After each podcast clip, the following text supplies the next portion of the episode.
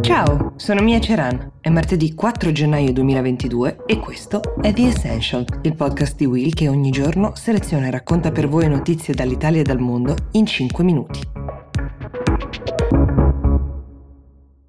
Proviamo oggi ad affrontare un tema molto complesso che sta creando una vera e propria spaccatura in Europa. Allora, la Commissione europea qualche giorno fa ha infranto un tabù, il tabù dell'energia nucleare. Che cosa ha fatto in buona sostanza?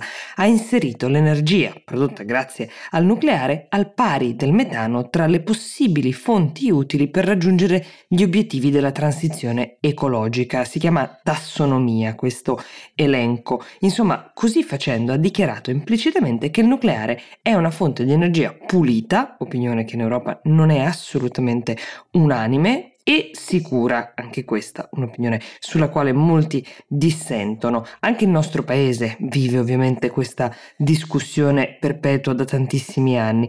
Il nucleare di cui stiamo parlando però è quello della cosiddetta quarta generazione che in questo momento stanno sperimentando Russia, Cina, Argentina e Stati Uniti, e l'obiettivo dell'Europa potrebbe essere quello di usarlo insieme ad un uso ponderato del metano per chiudere finalmente l'era dei combustibili fossili, ma le paure e i punti interrogativi, come vi dicevo, da fugare sono ancora molti in giro per l'Europa. Partiamo dalla posizione dell'Italia. Allora, noi abbiamo un ministro per la transizione ecologica, si chiama Roberto Cingolani, che in un'intervista al Financial Times qualche tempo fa, ma anche in altre occasioni, si è mostrato molto aperto a considerare la possibilità di mini centrali nucleari di quarta generazione. Se non altro ha detto che sta seguendo con interesse le ricerche e gli sviluppi in materia, cosa che è bastata per generare allarme in molti partiti di quelli che fanno parte, diciamo, che sostengono in questo momento il governo. D'altra parte l'Italia ha detto chiaramente no al nucleare, lo ha fatto con un referendum,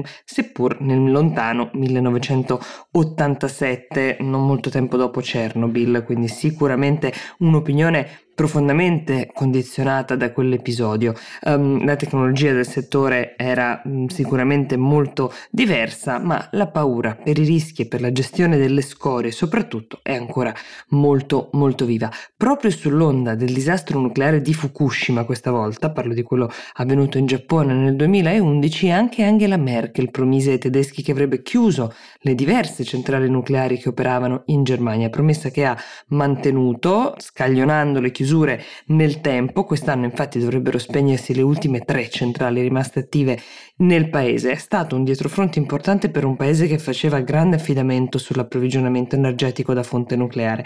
Allo stato attuale, come vi abbiamo raccontato in The Essential, in Germania c'è una coalizione semaforo, cioè ci sono 3 partiti che ne fanno parte. Di questi, verdi e socialisti sono storicamente sempre stati contrari al nucleare, mentre i liberali sempre favorevoli. Però questi 3, per stringere questa alleanza, per diventare una coalizione, hanno firmato un patto che esclude categoricamente il ritorno al nucleare, considerato una fonte di energia non ecologica e soprattutto non sicura. Quindi il parere della Germania è assolutamente contrario. Anche la Spagna non ha accolto con entusiasmo, per usare un eufemismo, la decisione della Commissione europea di classificare il nucleare tra le fonti green. La vice premier, che è anche ministra per la transizione verde, Teresa Rivera, non ha usato giri di parole dicendo che includere il nucleare nella tassonomia verde come elemento chiave per raggiungere la decarbonizzazione e la neutralità climatica entro il 2050 sarebbe un passo indietro. Anche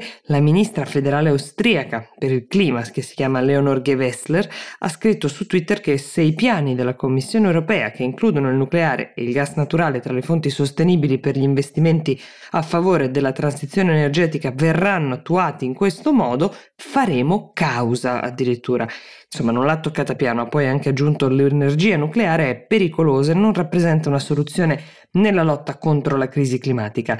A guidare il blocco invece dei paesi favorevoli, perché ci sono anche quelli, è la Francia in Europa. Il fabbisogno energetico della Francia è in larga parte coperto dalle proprie centrali nucleari, una scelta forte, coerente negli anni. Anche i paesi dell'est Europa però sono quasi tutti favorevoli, quindi la decisione è lontana dall'essere archiviata, anche perché affinché l'Europa possa andare avanti su questa strada, entro il 12 di gennaio dovrà trovare il modo di ottenere un parere favorevole dalla maggioranza dei 27 stati membri. In tal caso il piano entrerebbe in vigore dal prossimo anno.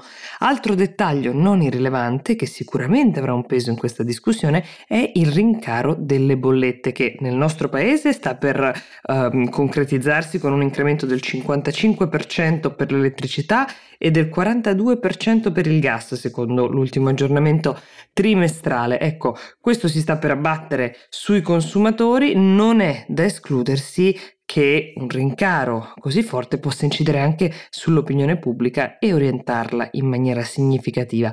Abbiamo esaurito il tempo per oggi con una sola notizia, però era veramente importante avere tutti gli elementi per capire di che cosa si sta discutendo in queste ore in Europa e perché il nostro futuro, dal caro bollette fino al tema della sostenibilità, sarà profondamente condizionato da quel che verrà deciso nei prossimi giorni. The Essential per oggi si ferma qui, io vi auguro una buona giornata e vi do appuntamento domani.